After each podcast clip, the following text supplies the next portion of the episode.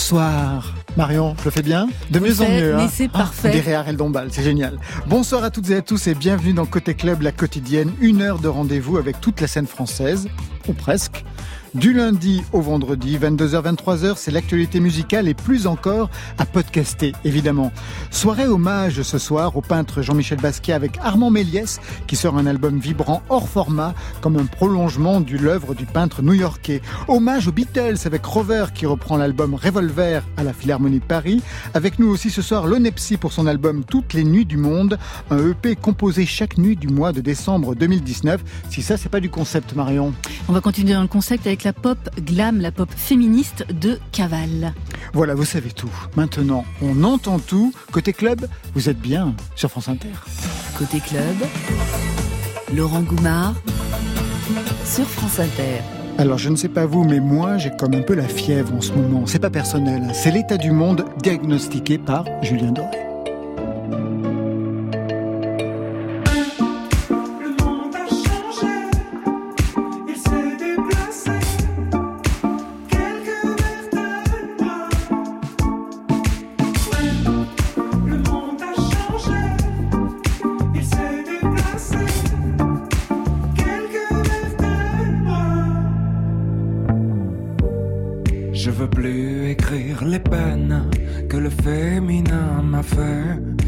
Jackie et Michel de venir me chercher. Moi je veux faire comme tout le monde, je veux juste un peu douter. Je crois que la terre est ronde, mais je préfère comploter. On peut pas changer les ombres, on peut juste les éclairer. Jusqu'à ce que le soleil tombe, lassé de nous réchauffer. Et dans nos envies de plage, du VA et du VB, j'en vois quelques-uns qui nagent vers ce qu'on a déjà coulé. Mais s'il est bon qu'à des puces, c'est qu'elle a pas le bon collier. La beauté, tu sais, ça s'use.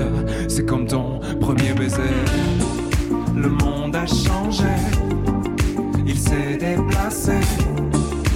Quelques vertèbres. Oh, était l'ostéo, caché dans son dos, attendant la fièvre? L'enfer, c'est pas les autres c'est ceux qui te font rêver et qui vendent leurs culottes pour un peu de télé. Et toute ma grande famille a le cœur tout chamboulé. Tant qu'il y a quelques partages et du vide à écouler, ils iront sur la banquise passer quelques mois d'été, photographier quelques plages pour un peu de monnaie le monde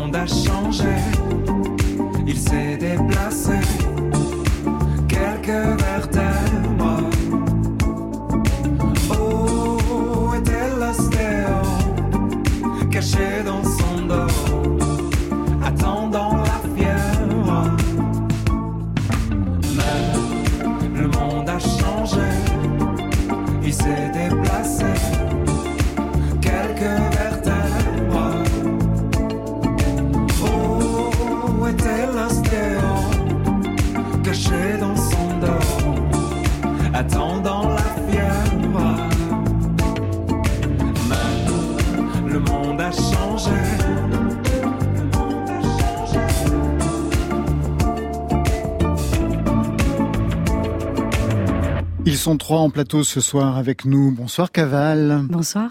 Bonsoir Le Nepsi. Bonsoir. Bonsoir Armand Méliès. Bonsoir. Tout le monde se connaît ou de vue, de réputation? Pas complètement. Pas complètement. on a une heure pour faire connaissance. Puis il y en a un autre au téléphone, ça sera Rover tout à l'heure.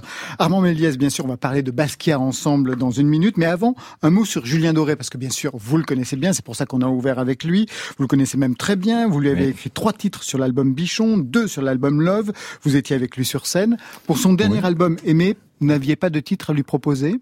Euh, je crois qu'il avait la volonté de tout écrire, ce qui le taraudait déjà depuis un petit moment. L'album précédent était déjà euh, en grande partie écrit par euh, par ses propres soins.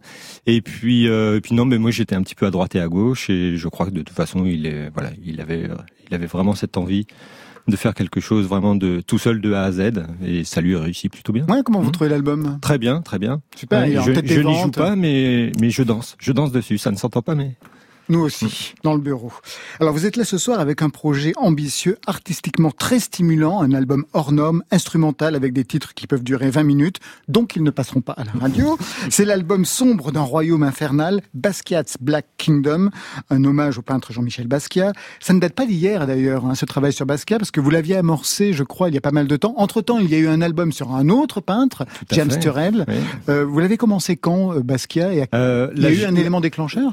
Euh, Il y a eu un voyage à New York en fait, qui a vraiment euh, cristallisé en fait une envie qui sommeillait en moi depuis très longtemps, d'une part de travailler sur la musique instrumentale, ça oui, et d'autre part de travailler sur le, en tout cas en résonance avec l'œuvre de Basquiat, même si esthétiquement c'est très éloigné. Je veux dire, euh, Basquiat c'était euh, soit les années 80 à New York, c'était de la pop survitaminée ou c'était le début du hip-hop j'ai pris le contre-pied et j'ai voulu euh, assumer quelque chose de totalement décalé par rapport à ça.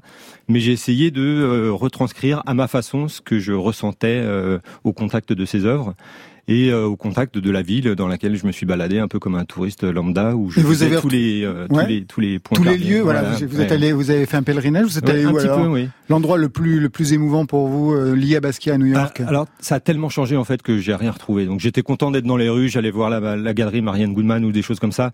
Franchement ça avait plus rien à voir. Enfin il y a, y a aucune de ces œuvres là-bas si ce n'est au MoMA. Enfin bon, donc c'est c'était quelque chose d'un peu, euh, c'était une fantasme, un fantasme qui s'écroulait, mais c'était très bien parce que c'est justement euh, de cette frustration que qu'est née un peu l'envie de faire euh, de faire un disque et de faire un disque qui soit totalement détaché au final de du lieu et de l'œuvre. Alors, ce qui est intéressant, c'est que vous aviez fait donc un album déjà autour de James Turrell, donc un peintre, on va dire, minimaliste qui travaille sur la luminosité et la lumière. Basquiat, lui, au contraire, était vraiment passionné de musique. Autant James Turrell, c'est vraiment un peintre pur et dur. Basquiat, c'était aussi un peintre pur et dur, mais en même temps passionné de musique. Il avait consacré des toiles, notamment à Charlie Parker, qui était son héros dans, dans, dans la vie, ah The Bird.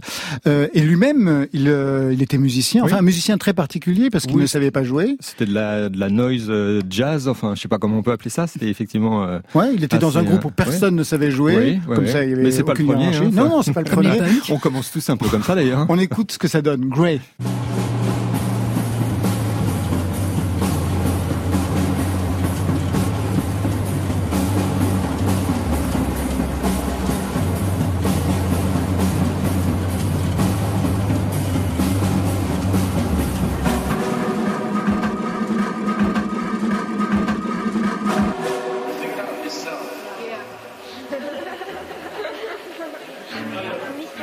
Expérimental, style IRCAM dans les années 80. Ouais, c'est plutôt pas mal. Mais c'est ça. Il joue de quoi?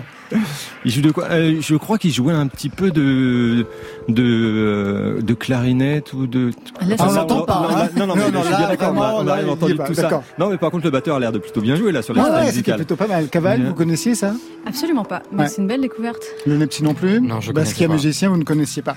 En quoi justement peut-être cet album euh, du groupe Grey a pu avoir quand même une résonance avec la façon dont vous avez travaillé vous-même l'œuvre de Basquiat, Armand Méliès? Il y en a pas eu directement, mais ce qu'on ressent bien dans dans beaucoup de ses tableaux et dans sa musique, c'est cette colère en fait qu'il y avait en lui, parce qu'on retient toujours le, petit génie euh, qui a eu une carrière fulgurante et qui est mort très jeune, et on retient un truc que je trouve un petit peu déplaisant euh, vis-à-vis de lui, c'est le, le succès très rapide qu'il a eu et le côté euh, il faisait de la peinture pour les gens qui connaissaient rien à la peinture. Ça plaisait parce que c'était un peu figuratif, un peu trash, et ça faisait marrer tout le monde dans les années 80. C'était très classe de s'acheter un Basquiat et de frimer avec ça sur son mur. Mais lui, il y avait une vraie colère qui l'habitait. Euh, il y avait une vraie euh, volonté politique euh, derrière. Il y avait une façon de s'exprimer qui qui était très forte et, il disait des choses très très très très fortes par rapport à ses origines, par rapport au sort de la population noire aux États-Unis à l'époque. Tous les héros mm. noirs étaient présents dans, dans, cette toile. Et vous, cette colère, vous avez une colère aussi à exprimer quand vous Bah moi, moi alors pour ceux qui, qui, ne me connaissent pas, je ne suis pas noir, mais par exemple, c'est une situation qui me rend fou de colère, effectivement qu'aujourd'hui encore aux États-Unis la situation soit totalement inchangée et que en gros bah, on soit dans un dans un système qui est enfin qui est plus ségrégationniste. Enfin si je dis ça je vais me je vais tirer les foudres de plein de gens mais mais en tout cas le ouais enfin le le fait le simple fait d'être noir et de, de je sais pas de fouiller euh, dans sa poche pour prendre son portefeuille et de se faire descendre Euh, ça, si c'est pas un motif de colère, euh, je ne sais pas. La, fureur sourde qu'on entend euh, dans, dans, votre musique sur sur Basquiat, moi je me demandais quel était le lien entre cette option très post-rock finalement, très tortoise, très, mmh, mmh. que vous avez choisie. En quoi vous la voyez en relation dans, dans une œuvre de, de Basquiat? Euh, esthétiquement, il y en a pas vraiment en fait, justement. Mais, mais par contre, la, la tension et la colère, justement, euh, c'était pour moi le moyen de l'exprimer comme ça. Et puis il y avait aussi ce, le fait de sortir des formats chansons, de faire des morceaux qui soient relativement longs, ou 20 minutes, 10 minutes, oui, parfois aussi, Oui, oui, 1 ah, minute 57 voilà. pour ouais, bien sûr. Euh, c'était euh, aussi pour moi quelque chose d'assez euh, euh, de faire une musique qui soit un petit peu euh, cinématographique, mais euh, ça illustre pas des images qui bougent, ça, ça, illustre un tableau. Et je regarde le tableau, je peux écouter cette musique. Et avec un peu de chance, voilà, on peut, on peut écouter tel ou tel morceau en essayant de découvrir un petit peu ce qui se cache dans, dans tel ou tel tableau. bah surtout celui-ci, on va écouter ce que ça donne avec ce titre, Riding with Death. C'est l'un des c'est le titre d'un morceau qui est l'un des derniers titres des tableaux. Oui, c'est ça. C'est le titre d'un morceau qui est aussi le titre d'un des derniers tableaux de Jean-Michel Basquiat, peint avant sa mort en 88. Je vous laisse décrire le tableau. Euh, c'est un squelette qui chevauche euh, un autre squelette, euh, une sorte d'homme qui, qui, chevauche une sorte de cheval, on ne sait pas trop. c'est assez lugubre, mais c'est très beau.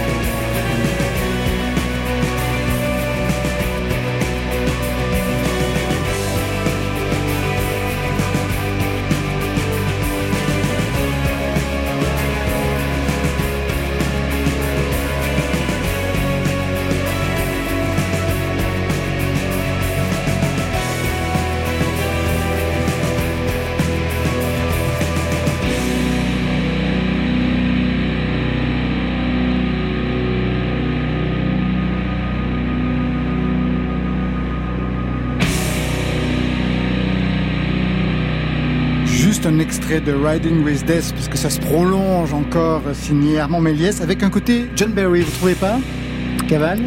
Euh, Ouais, c'est marrant, ça, m'évoque euh, les, années berlinoises de Bowie, beaucoup. Euh, avec ce, tout ce côté un peu expérimental justement qu'il avait exploré là-bas. Et euh, surtout sur la, avec la, profondeur des basses et de la, tension de la batterie je trouve. Avec ces clavier qui amène vraiment vers cette marche en avant. Je, trouve ça. Bowie qui rencontrerait John Barry.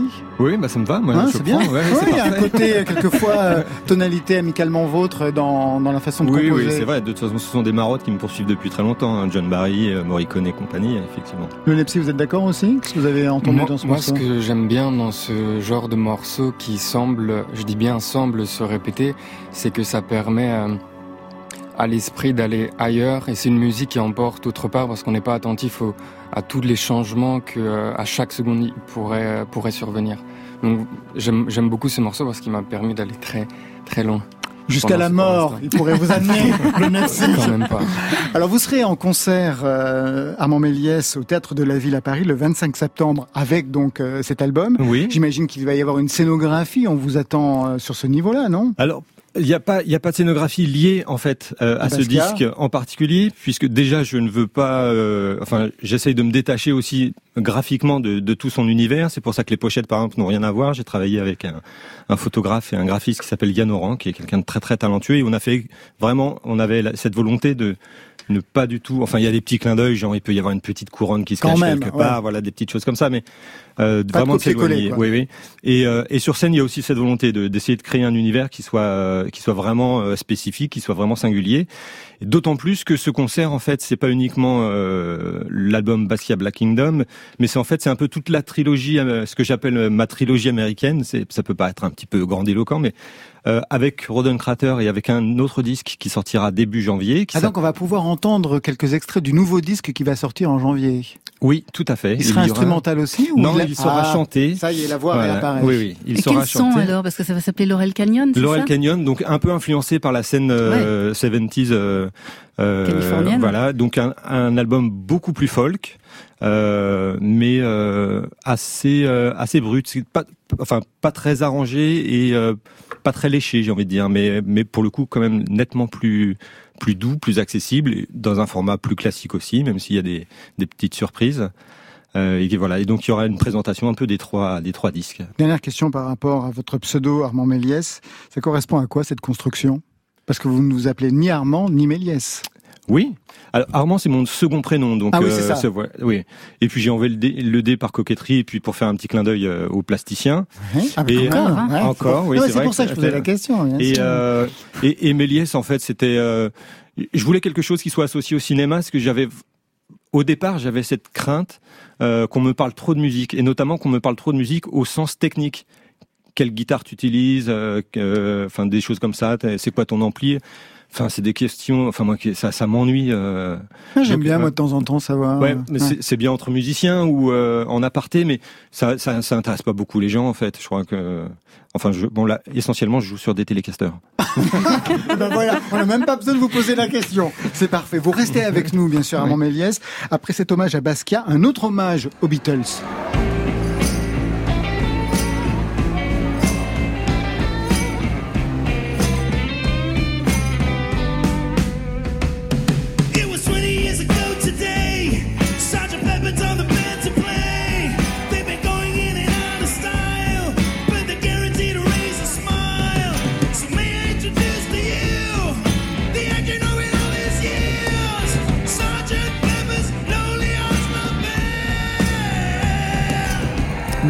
C'est que cette voix Bonsoir Rover, c'est la vôtre. Vous vous souvenez, c'était en juin 2017. Oui, je m'en souviens bien. M'en souviens. Ouais, vous repreniez l'album Sgt Pepper des Beatles, 50 ans jour pour jour après la sortie de l'album en juin 67. C'était quoi l'idée à l'époque? Parce que vous étiez resté très fidèle en fait euh, au disque original. Oui, il y avait, il y avait une volonté d'être le plus fidèle, effectivement, le plus, euh, le plus, euh, le plus près du disque. C'est réellement un album de, de disque et pas un album fait pour être joué en live. Euh, étant évidemment un grand amateur des Beatles, euh, euh, été à la messe. Il fallait, coller au disque au plus près. J'ai grandi avec ce disque. Le défi était assez dingue. C'est un disque qui regorge de, couches et de production. tout ça crée des, plein, plein de, strates assez fantomatiques et avec des tonalités particulières. Les, les, les, Beatles enregistraient sur des bandes, ils accéléraient un peu les bandes pour donner un peu plus d'énergie, donc il fallait coller aux tonalités et le retranscrire en live. Donc c'était plein de défis, une vraie excitation et puis un bonheur de plonger dans un disque des Beatles comme ça et de pouvoir le réentendre euh, orchestré avec, euh, avec les musiciens en tout cas pour ce projet-là. Alors ça va recommencer ce week-end à la Philharmonie. Vous remettez le couvert cette fois-ci avec l'album Revolver qui était sorti l'année précédente, en août 66. Là aussi, vous allez rester fidèle à l'album parce qu'il était très particulier au niveau du son cet album.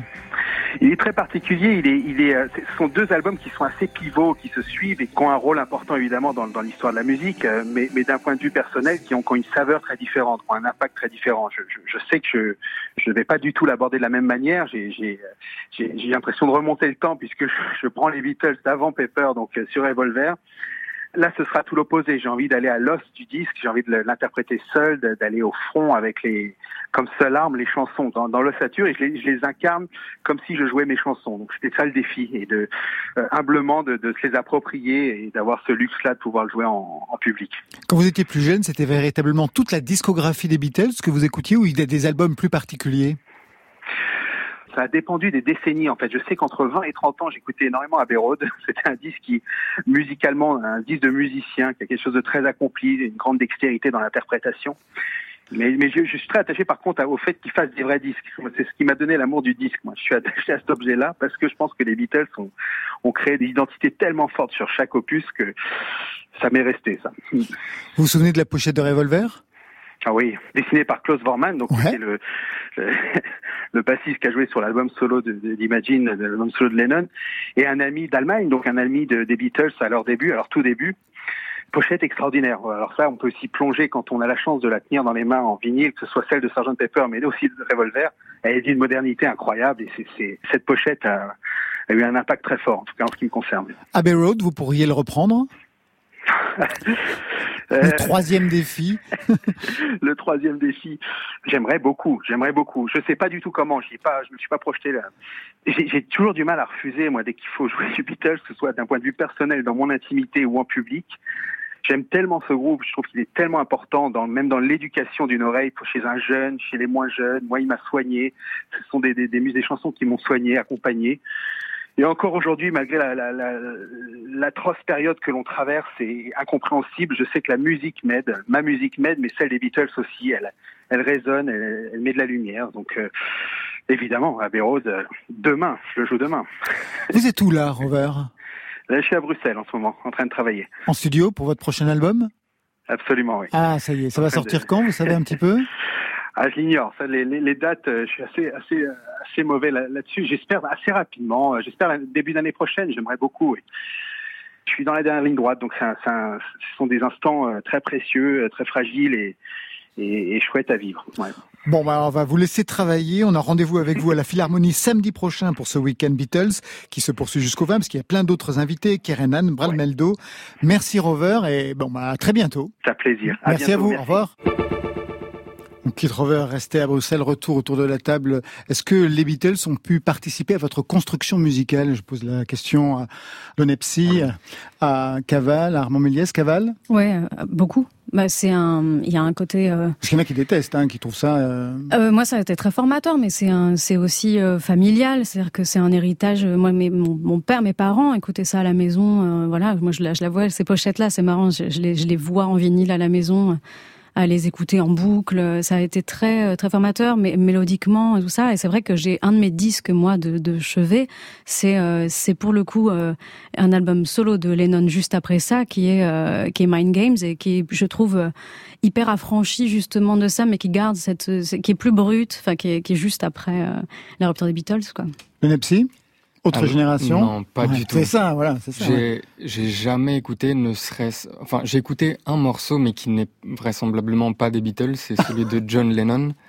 Euh, qui s'appelle Imagine, oui, oui, ça, que j'ai chanté en primaire parce que euh, la chanson était obligatoire, mais je l'ai réécouté il y a pas longtemps et j'ai euh, j'ai découvert ce morceau autrement avec les oreilles de de musiciens que j'ai aujourd'hui et ça m'a beaucoup plu. Mais là d'entendre le, le tout ce qu'a dit euh, ce, ce monsieur, oui, euh, ça ça m'a donné envie d'aller écouter euh, d'aller écouter les disques de, des Beatles. À Montméliès euh, je suis loin d'être un spécialiste, mais j'apprécie beaucoup et effectivement il y a des disques que j'ai plus excusés, mais mais c'est pas non plus une influence majeure. Il y a le, le, petit truc toujours un peu sucré qui parfois moi me me tient à distance chez eux. Et de reprendre comme ça l'album de quelqu'un d'autre, cet exercice de style, est-ce que c'est quelque chose qui pourrait vous intéresser? Euh, je trouve ça très très audacieux. Euh, j'aurais peur de le faire en fait. J'aurais vraiment peur de, de, de, faire ça. Ça me paraît très compliqué. Mais euh, bah, comme toutes les choses qui nous effraient, effectivement. Pas mal d'artistes hein, qui se sont essayés à ça. Je crois que c'était Jeanne Chéral pour Amoureuse, de, pour de, Véronique Sanson. Ouais. Ouais. Caval? C'est un, je trouve un exercice extrêmement euh, périlleux. Euh, effectivement. Après, euh, c'est la réinterprétation et c'est tout dépend de ce que de ce qu'on en fait. Enfin, le, le, je vais revenir sur Bowie, mais euh, mais l'album Pin-Ups qui est sorti. Euh, qui était déjà un disque de reprise. Qui, était déjà un disque de reprise, était. Euh, enfin, Bowie avait cette force-là de, de, de, faire toutes les choses à sa manière, et je, je trouvais ça assez. Euh, je trouve ça, mais enfin, c'est Bowie, quoi. À un moment donné, il y a aussi, euh, enfin, l'héritage, quoi. Alors on va parler d'héritage euh, de David Bowie dans quelques instants. On va faire connaissance avec vous. Caval avec votre pop féminine flamboyante. Caval c'est Ambre Seille. Elle se met en scène donc sous le nom de Caval avec une pop qui parle d'engagement, de dépassement de soi, d'affranchissement. C'est une Amazone qui a trouvé sa voix dans tous les sens du terme dans la mythologie artistique du New York des années 70. C'est son Amérique fantasmée à elle, un peu Bowie, un peu Patty, un peu Blondie. Elle va être en live dans quelques instants dans Côté Club. Euh, juste un mot sur le titre que vous allez jouer, qui s'appelle Past. De quoi parle-t-il? Il est, euh, il est le parcours euh, parce que j'ai, euh, j'ai pas 20 ans, que ça fait un moment que je, fais de la musique et que j'en ai fait, j'ai décidé d'en faire mon métier et qu'il est, euh, il est le parcours, il est l'histoire d'une traversée du désert, de, de l'arrivée à cette envie d'affranchissement. Et c'est un titre très qui, qui montre une, une, un côté vulnérable qui était assez essentiel pour moi aujourd'hui. Euh, de pas. Euh, j'ai tendance à, j'aime beaucoup les morceaux étendards, euh, porte-drapeau, voilà, où on peut scander les choses. mais j'avais, j'ai aussi besoin de ce pendant-là. Et pas c'est mon adresse à, à, moi enfant, à moi jeune adulte, à moi il y a quelques années. On va vous laisser rejoindre Julien qui vous attend avec la guitare, la prise de son. Allez-y. La prise de son ce soir, elle est assurée par Paul Percheron et Florent Layani. Past, c'est un extrait du premier EP de Caval, en live dans Côté Club.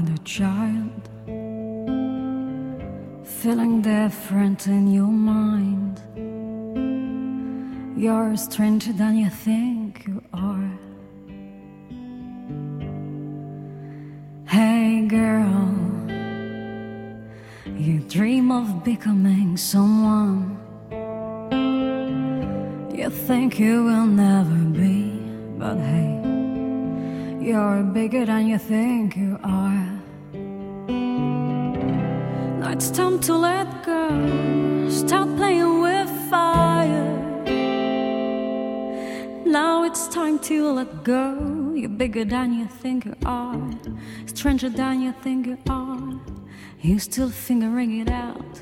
You're better than you think you are. Never give up all the dreams you have. Never give up all the things you like. Never give up all the light inside of you. Open your eyes. Life is a playground if you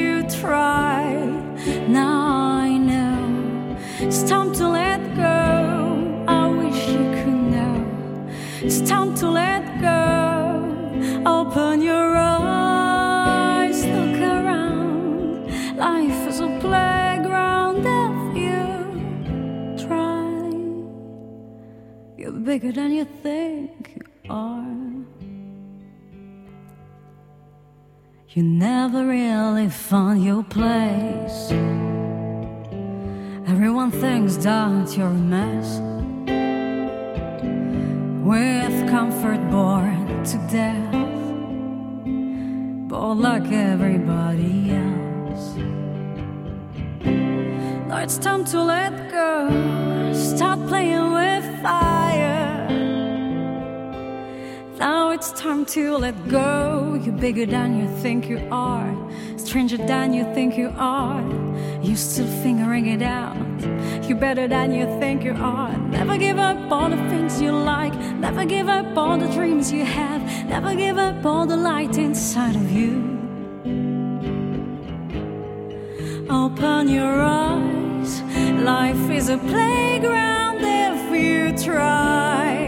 Now I know it's time to let go. I wish you could know. It's time to let go. Open your eyes,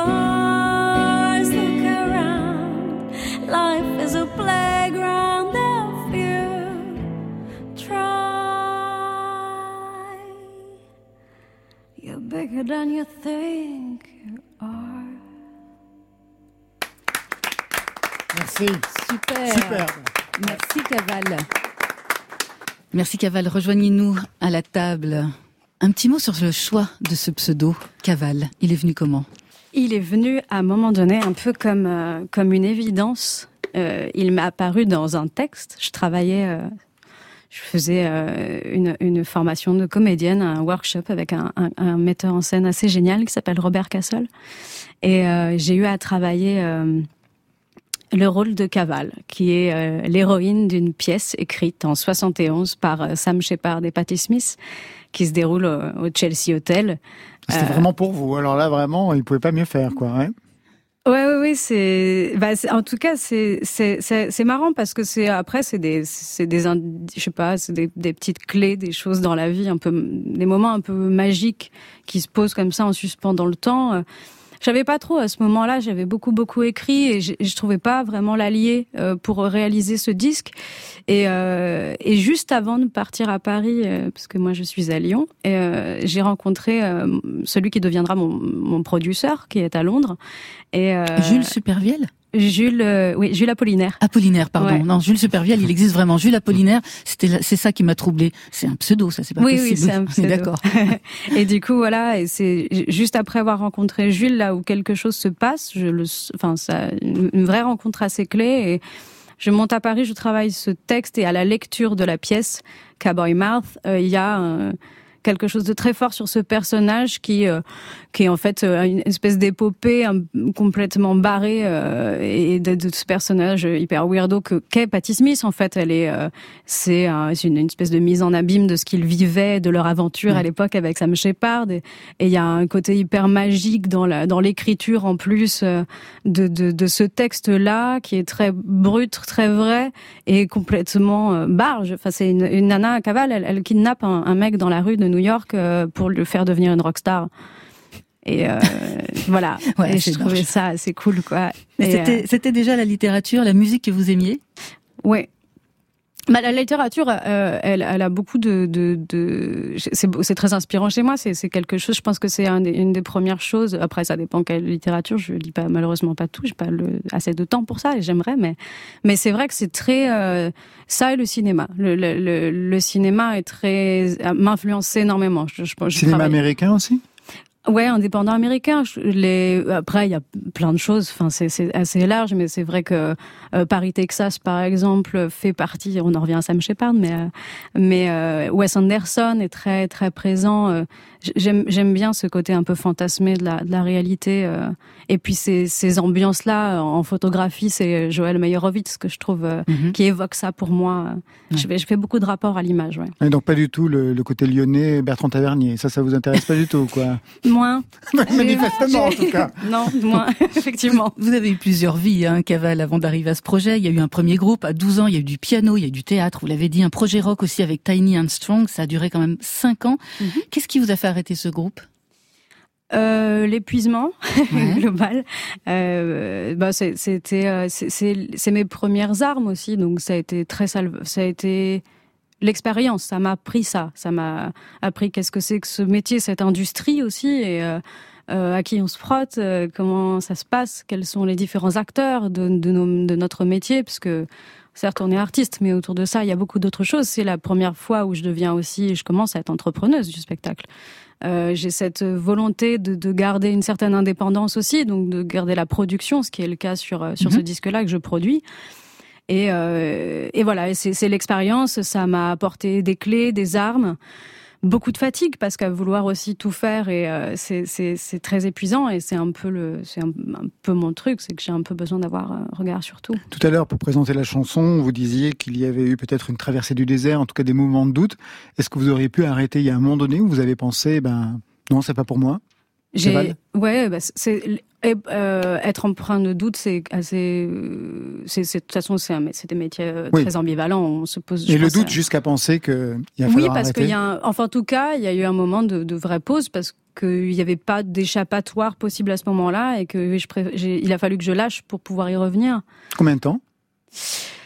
C'est, euh, il y a eu, il y a eu cinq ans dans de vraiment où j'ai jamais arrêté d'écrire. Par contre, pour les autres Ouais, j'ai travaillé avec d'autres gens, ce qui m'a fait du bien. J'ai accompagné un artiste génial qui s'appelle Daisy Lambert. Euh, d'être derrière aussi, d'être claviériste et choriste pour quelqu'un d'autre, ça m'a fait énormément de bien. J'ai toujours gardé un lien avec la scène et ça, j'en ai. Ça, c'est un besoin, c'est une nécessité. Et je me, je me rends compte avec Caval que d'y être revenu, d'avoir relancé ce projet-là il y a un peu moins d'un an, euh, et redevient évident. Alors Caval, aujourd'hui, c'est cette première EP enregistrée à Londres, produit par Jules Apollinaire, et on écoute tout de suite un petit extrait.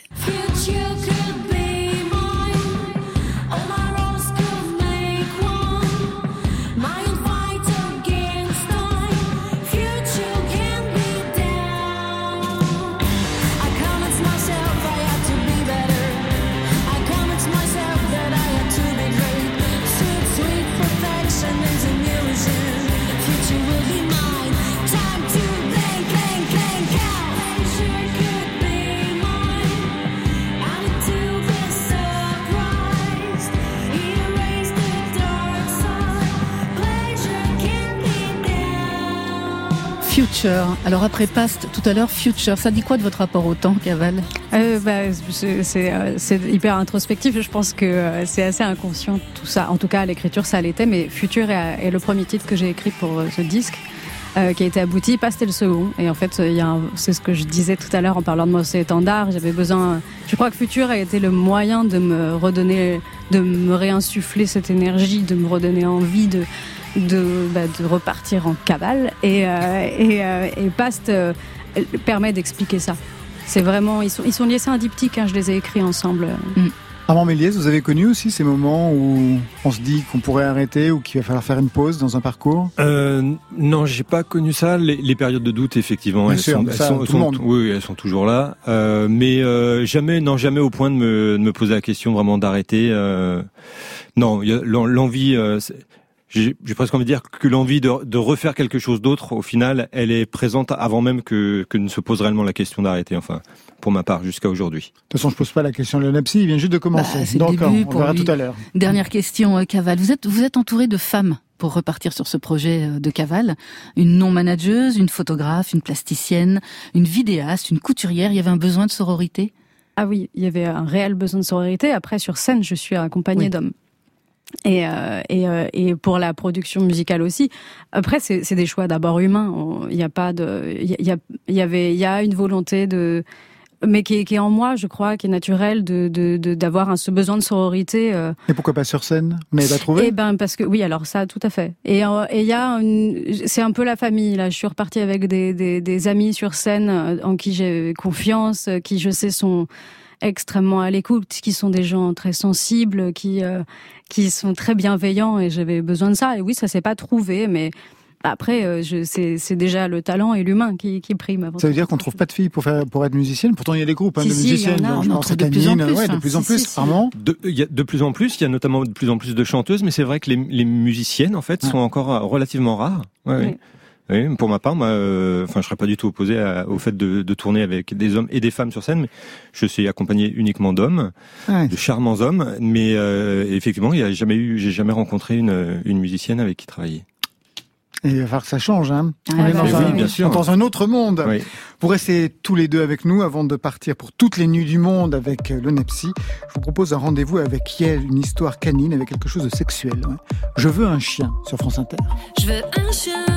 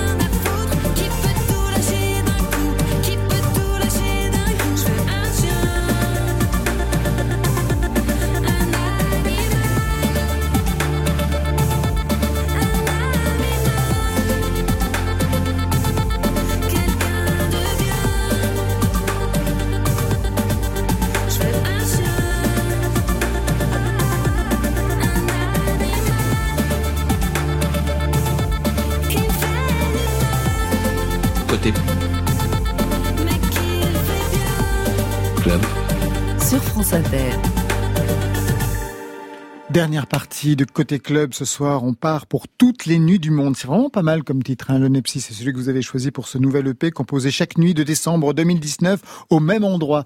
C'est bien de se mettre des contraintes? Euh, Vous avez besoin de ça? je, suis, je pense que c'est important de partir d'une contrainte ou d'une frustration. Moi, c'est ce qui me pousse à écrire. Euh, partir d'un inconfort pour euh, le solutionner dans l'écriture. Euh, si tout est agréable, euh, j'ai pas envie d'écrire, j'ai envie de, de dormir, de ne rien faire. Ah j'ai besoin d'être, euh, enfin, la force vitale, je la trouve dans dans les nœuds qu'il y a. Donc c'était la nuit au même endroit. C'était où ce même endroit? Oui, c'était place du Panthéon. Vous écriviez place du Panthéon? Oui, sur un banc très inconfortable. Moi, je vous aurais arrêté. Pour non tapage nocturne. Ça aurait été très. De quelle heure à quelle heure? Je partais après dîner et, euh, et je regardais pas l'heure de retour, mais jusqu'à très tard. Je prenais des habits bien chauds et euh, jusqu'à ce que se termine le texte ou la première partie du texte, euh, je continuais à écrire. Tout le monde vous regarde. Je regarde les yeux de Caval. entre l'impression, ah, impressionné et interloqué. Ouais, ouais mais je, je trouve c'est hyper poétique. Eh oui, mais vous allez voir qu'il y a Baudelaire, pas Supervielle ni Apollinaire, des Baudelaire, Hugo et Flaubert derrière, c'est vrai. Ouais, ils sont un peu présents. Ils sont un peu présents dans dans l'écriture, dans l'inspiration, dans quoi en fait?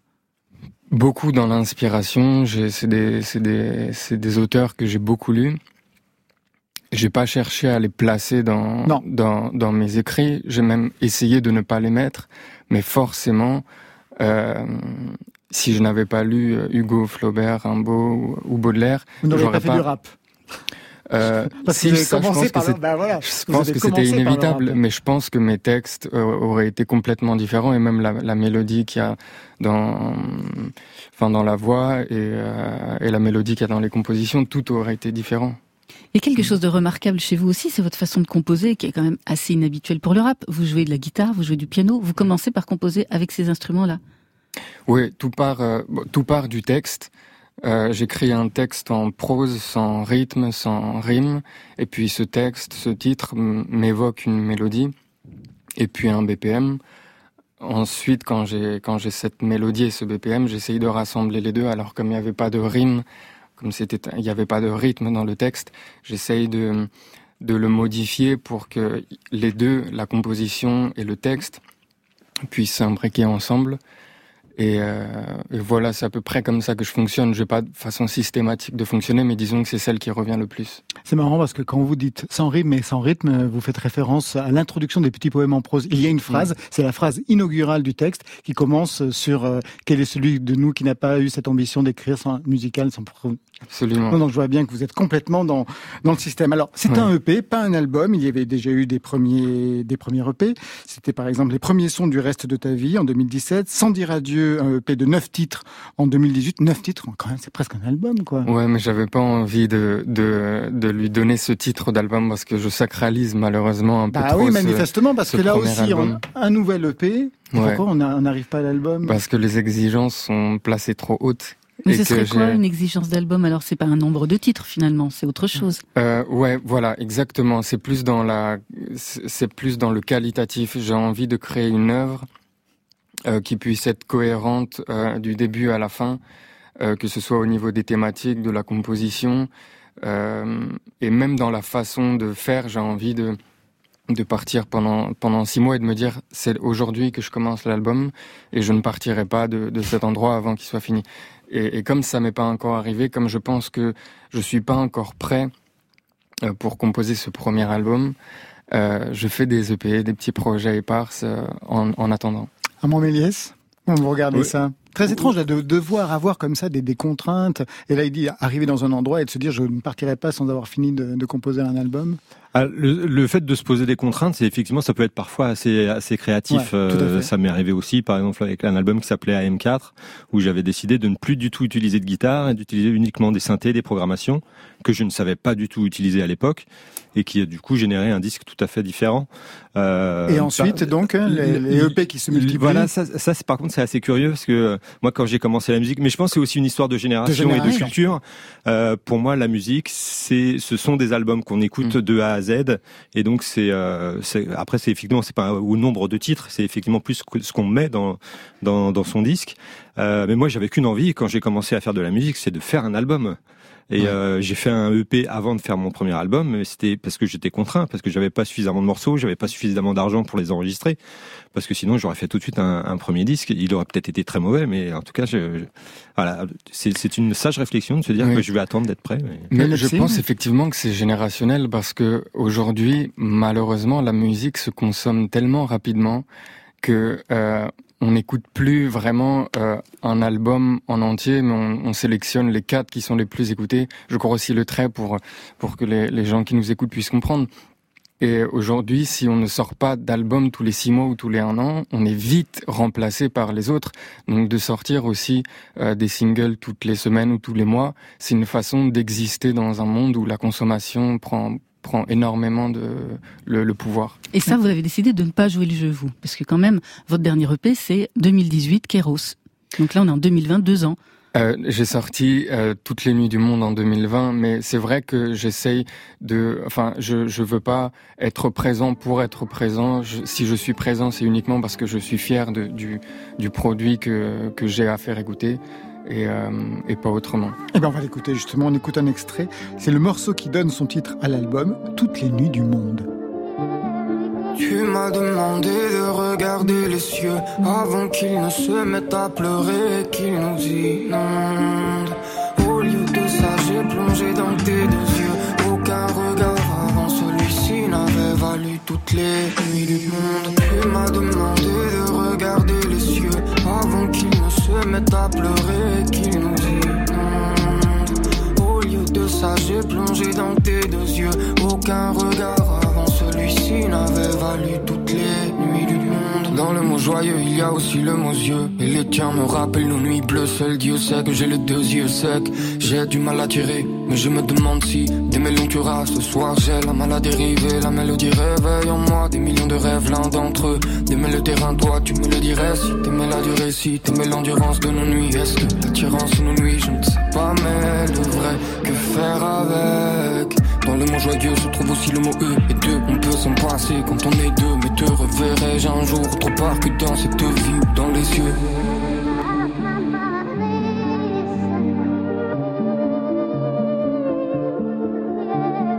Tu m'as demandé de regarder les cieux avant qu'ils ne se mettent à pleurer et qu'ils nous inondent. Au lieu de ça, j'ai plongé dans tes les nuits du monde. Tu m'as demandé de regarder les cieux avant qu'ils ne se mettent à pleurer et qu'ils nous inondent. Au lieu de ça, j'ai plongé dans tes deux yeux.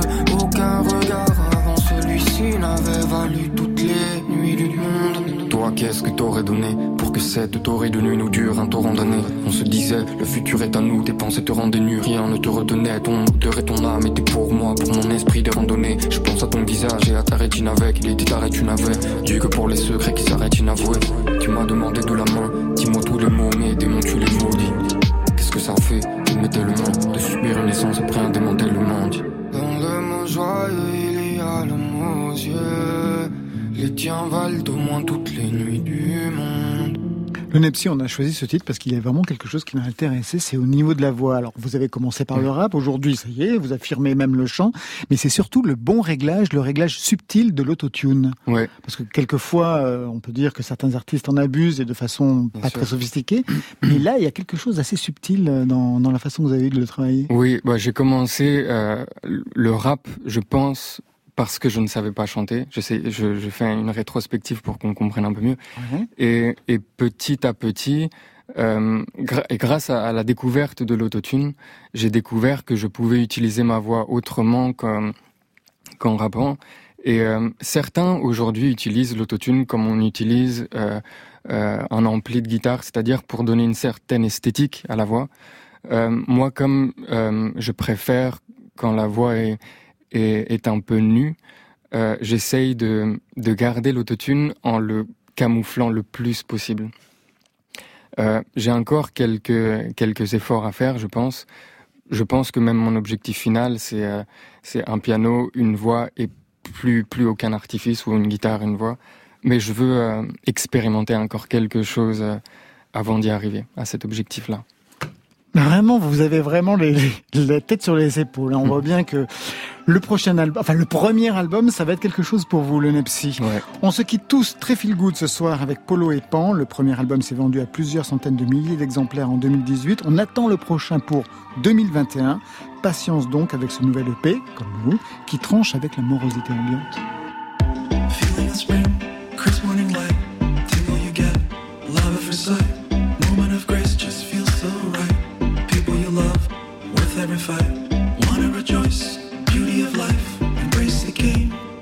Smile, breathing in deep, glide in with. Sometimes I just wanna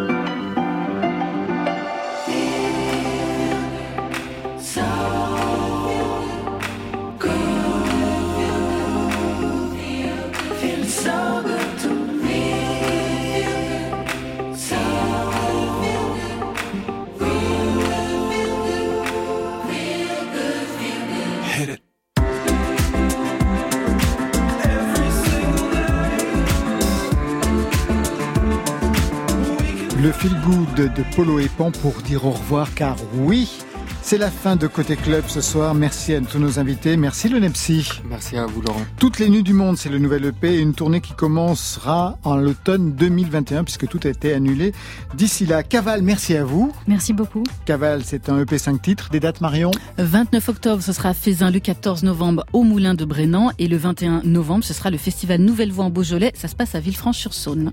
Et encore merci Armand Méliès. Merci beaucoup. L'album s'appelle Basquiat's Black Kingdom en attendant un nouvel album de chansons pour 2021, peut-être avant Non, non, début 2021. Une date qui arrive en revanche très vite, le 25 septembre au Théâtre de la Ville à Paris. Rover, lui, on pourra le retrouver samedi à la Philharmonie de Paris pour sa reprise du Revolver des Beatles. Côté club, c'est Stéphane Le Guenec à la réalisation, à la technique Florent Layani et Paul Percheron, Alexis Goyer, Marion Guilbault, Virginie Rouzic, ça c'est pour la programmation, Muriel Pérez, c'est pour la playlist. On se retrouve euh, demain à 22h ou d'ici là en podcast. Demain, on sera au Grand Contrôle avec Clou et avec... Et avec le premier DJ set de la saison, c'est la Club Wave du duo Human. Côté club, allez, on ferme. À demain.